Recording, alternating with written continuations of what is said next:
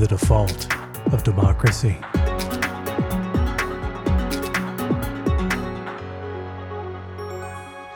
Hello, it's Nancy Sims and Christion Jameer.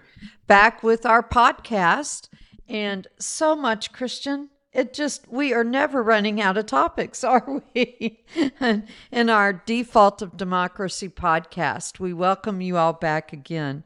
I guess this week, uh, big news has been that House Speaker Kevin McCarthy in D.C. announced that he's going to start impeachment proceedings against President Biden um, for benefiting from his son's business dealings. Well, like impeachment is supposed to be something serious, you know. Like impeachment used to be, you know, Watergate, you know, the Bill Clinton trial. Now it's just like it seems like impeachment is just like a political, just not just a mockery now. Like it don't have that oomph anymore. It's just like you're like, oh, impeachment. Like it's not as serious accusation anymore. It's just like, okay, I didn't like that person. Let's impeach him. Exactly. It's become a kind of tit for tat. For me, as you know, Christion, you've heard this story many times. The the Watergate hearings are what sparked my interest in politics. I was 13 when they were happening and they they really we had a congresswoman from Houston named Barbara Jordan who I know you've learned a lot about from me. Um, but you know, watching Barbara Jordan in those hearings was just so significant to me and the impeachment and the behavior of the president it was it was so much more than politics at that point. But now it just feels like whatever party controls the house is going if the president is of the opposite party they're going to impeach him pretty much that's the case and it's losing its oomph Yeah, it's like political theater at this point, Nancy. That's all I can say. Trump had his trial, multiple impeachments. Yes. And then now it's it's Biden and it's like it's like back and forth, back and forth. It's like oh, it's people just pointing fingers. It's like kids on the at, at the playground just arguing. That's what it feels like to me too. And and you know, as our message, uh, Christion, is to always remind people to care and to get involved in politics. This impeachment, to me, it just adds to people's disgust with the system. And you know, why should we care? This is all just political theater, and it's not. It's not serving the public. Meanwhile, we're facing a government shutdown. but speaking of impeachments, we've got our own here in Texas. And to me, this impeachment trial for um, suspended Attorney General Ken Paxton. Ken Paxton Who just got voted back? Who just got reelected back? in So, November, Yeah. uh, last November, it feels to me like this one is more significant because closer to home, Nancy. Well, and the Republicans controlled the House and the Senate. The Republicans controlled the House that indicted their own attorney Yeah. general. But more importantly, in a hundred years in Texas, this is only our third impeachment trial. And w- the last major one was in the 1930s. So we're, you know, this is not something we do every day. And again, the party in control is indicting their own statewide elected official. But it's also had an impact on the mayor's race because it's kept Senator Whitmire in Austin for two weeks and off the campaign trail. I mean, he's there. He, uh, I went to a forum. He, they let him speak via video for the first few minutes. So it's not that he's being completely ignored, but it's different than being there in person and participating. Um, but hopefully he'll be back on the trail here um, next week. Turnout is already, you know, minuscule at most. It's very much the older population is doing the the the actual voting and going out and it's in about two months, a month and a half, elections are gonna start, early voting is gonna start. So Five in- weeks. Yeah, five weeks. So we'll see what's gonna happen. Five weeks to the start of early voting. So make sure you register to vote make sure that you know you get your friends out there to vote and make sure that you're doing your research on each and every candidate and make sure that you're making the best decision for you yourself your family and your loved ones. And just as a reminder on that i mean this mayor's race is heating up. Congresswoman lee came out with some pretty aggressive attack ads on senator whitmire. Yeah. so we saw her. She's basically accusing it's not accusing. I mean, he he himself talks about his ties to Austin, but she is painting him as a Republican. Yeah. She is really uh, in her ad saying John Whitmire is a Republican. and John Whitmire has been a Democrat for 40 years. Well, so it's like you used to say back in class. He's an old school Democrat and old school Democrats and old school Republicans, you know, they were about the same. You know, there was actually kind of almost no separation. It was all just, you know, it was bipartisanship. And now it's like, if you're a Republican, it's, ooh, it's icky. Or you're a Democrat, oh, you're a lib, you're a liberal. You know, you don't, you're not for this, you're not for that. Couldn't you really blame or shame the man for being what you think he might be a a new age Republican or old age Democrat. It's like it shouldn't matter what he is. It's the policies and um, you know, his platform that he stands for, Nancy. So does it really matter? Well, I think I think in the city of Houston election, the city of Houston is solidly, solidly Democratic, even with the dominance of old voters. It's still a Democratic city. So the more she tries to paint him with that broad brush, and she's going after him on, on gun rights, yeah. and and there's some wiggle room there to attack him, but she's also accusing him of being she doesn't say he's not pro choice, but she does attack his cronies for banning abortion. So, because John Whitmire's always been a pro choice legislator. So, I think it's kind of interesting. But you know what else is fun? Is fun Christian, is that we talk about these two, and these two people are in their 70s. And, you know, the fact is, and I'm the tail end of boomers, just yep. to be clear, I'm the tail end. But as you all know, Christion is 40 years younger than me, exactly, almost to the month. And, uh, and so we, we love to talk about the age differences between us. So I'm a boomer, and I guess I'm just here to say we boomers aren't going away. Yeah, y'all are y'all are just I don't, I don't, hey I love the boomers you know my my mother is a boomer so I love the older generation. Y'all have you know very different views on politics and society and how things should be.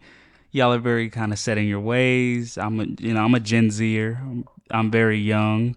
So you know I guess I went to a more liberal type of school some might say. So you know my school was very diverse it let me eh, you know experience different types of people different type of culture i you know i would consider myself somewhat of a moderate i wouldn't say i'm just like this or that you know i like all i I, I respect all the parties, you know, libertarian, democratic, republican. So I just think the boomers just they're not going anywhere anytime soon. And even me and you were talking about, hey, 20 years from now, maybe the Gen Z might take might take over, but you said 20 years from now you're going to be in your 80s and look at the politician now in their 80s look at nancy pelosi in her 80s hey guys i'm gonna run again. And like if that doesn't paint a picture in your head that these boomers are not going anywhere anytime soon i don't know what will. We got mitch mcconnell who's had issues yeah, he's in his 80s. He's in his 80s. He's had multiple issues. Um, and he's talking about running for reelection when his term is over. And then we got Mitt Romney, who's like, you know what? Let's give the young generation a chance to be leaders. And, you know, Mitt Romney, you know, he had his presidential run and whatever. And you know that was a lot. But Mitt Romney, you know that's that's very. you I mean, he's a youngin comparatively. He's only 76. Yeah. Just saying. And our two mayoral candidates in Houston are both in their early 70s. And of course, our national leaders just continue to age in office and not age out, which is really fascinating. talking fascinating. about Miss Feinstein, the other the other Yeah, podcast. right. She's 90. Yeah, and she said, "I'm done." She did say she is not running for reelection, but she will not resign her Senate seat, Yeah. even though she's sick most of the time. But, um, you know, I'm just saying, the Rolling Stones just released a new album. So, you know, and they're that Mick. Mick Jagger and, and um, Mitch McConnell are the same Yeah. age. so the the boomers just don't seem to be going anywhere. But you all you all have the opportunity to express your voice, and uh, I've been looking at city turnout, and it it is the saddest thing. It's looking I- abysmal. It's always looking bad. It's always bad. And I think this year, Christion, that it may be even worse because the presidential election and national politics and scandal and court cases, they seem to be dominating the conversation when really, you know, Houston streets are cracking and our water pipes are bursting because we've had a drought for the last six weeks. And, you know, it sprinkled here today, but it didn't do anything to help my plants or my yard. 'cause It was going to be a great rain today. And I, th- I think I got a sprinkle. And, and so city infrastructure is buckling under this heat that we've been in. And I just don't understand why people won't pay attention to this election. So we're here bugging you all and bugging you all to please pay attention to the city council races. And if you're not paying attention to the city council races, please pay attention to your utility bills at the end of the month because trust me, I know they're high. We're all suffering over here.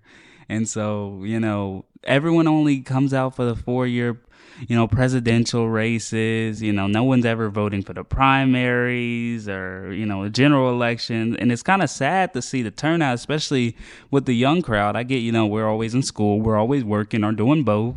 But you know, even the young crowd, we gotta show up and and make a difference. And we even gotta go out there and put ourselves up for you know running these political positions because sometimes they these a lot of these candidates run unopposed, and you see it all the time with these um city council positions.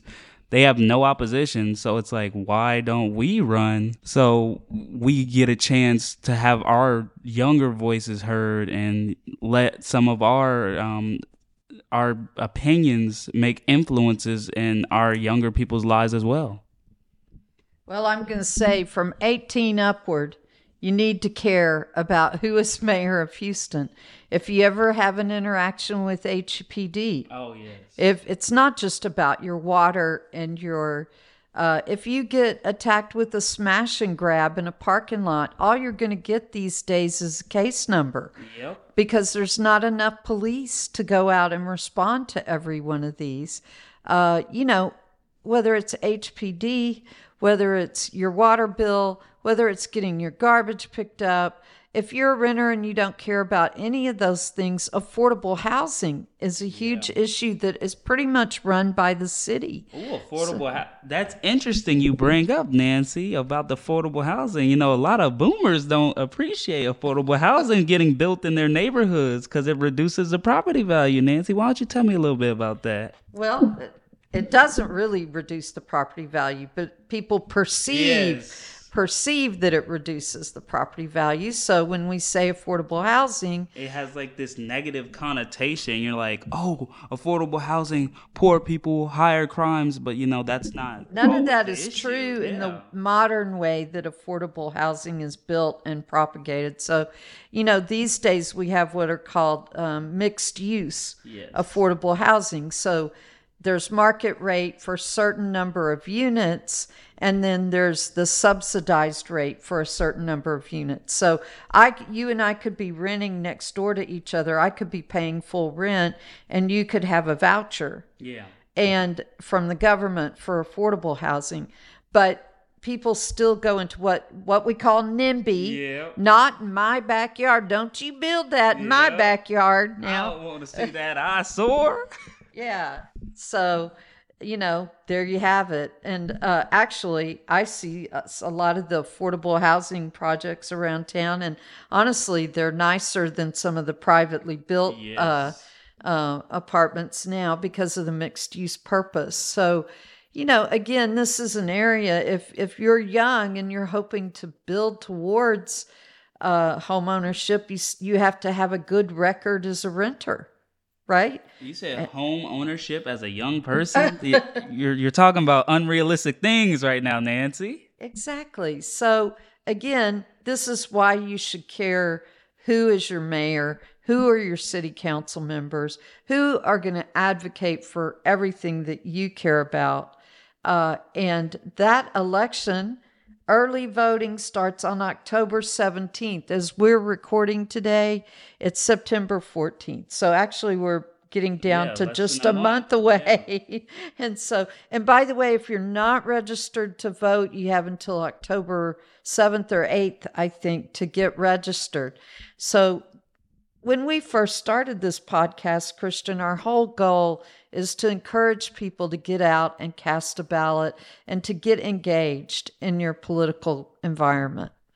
And if you're not, like I said, if you're not just voting for, you know, because your your auntie Sheila on Facebook said, you know, she don't like the Democrats or the Republican, you know, just vote because you want safer streets to walk on. You know, you want to walk your dog in a actual lidded sidewalk. You don't want to trip and fall in these you know these sewers and stuff you know it's a lot of other things you want to have a bike trail to ride on um we were talking about the affordable housings it's quite interesting a lot of people i know in my neighborhood were very you know vocal about the affordable housing getting built but when they got built it seemed like a lot of things improved. The streets improved. We actually had sidewalks getting built, better lighting, bike lanes.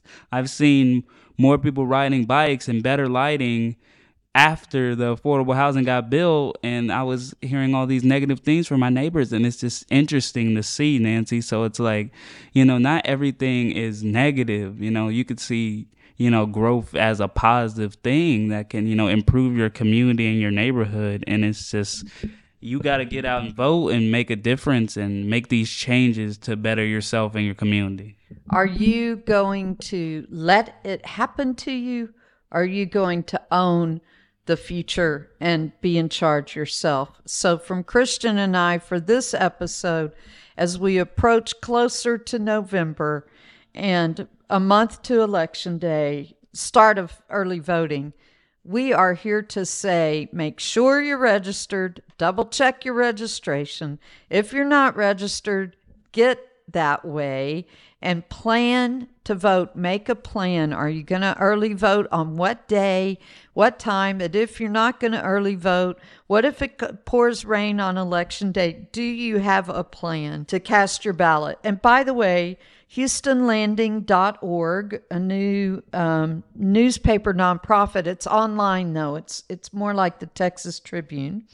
They have an incredible mayoral's guide, mayoral guide they've put forward. So I want to recommend you visit HoustonLanding.org. They I don't know how well read they are yet, but uh, their mayoral guide is good and they're doing a lot of election coverage and the chronicle will have theirs up shortly so and then the league of women league of women voters guide will be out here in another couple of weeks so there's plenty of sources to go find information we are here to beg with all of our heart that you not default on democracy and cast your ballot Please vote, vote, vote, vote, vote. Take your friends to vote. Take your loved one to vote. Take your granny to vote. Take your dog to vote. They can vote. Please go out and vote. And like Nancy said, you know, they have all these websites. The candidates themselves have their websites, so you can go see them. They have like their schedules whenever they have in person meetings, so you can actually go meet these people and see if this is the right candidate for me. So just take the time out of your day to actually research these candidates. Don't just vote because they're Democrat or they're Republican or they're Libertarian or whatever. Vote because they're the best choice for you and your family. Yeah, city elections are technically nonpartisan. And there's no partisan label on the ballot. So, this is a great time to learn about the people and prepare to cast your ballots. This is Nancy Sims and Christion Jameer. and we're signing off. Thank you.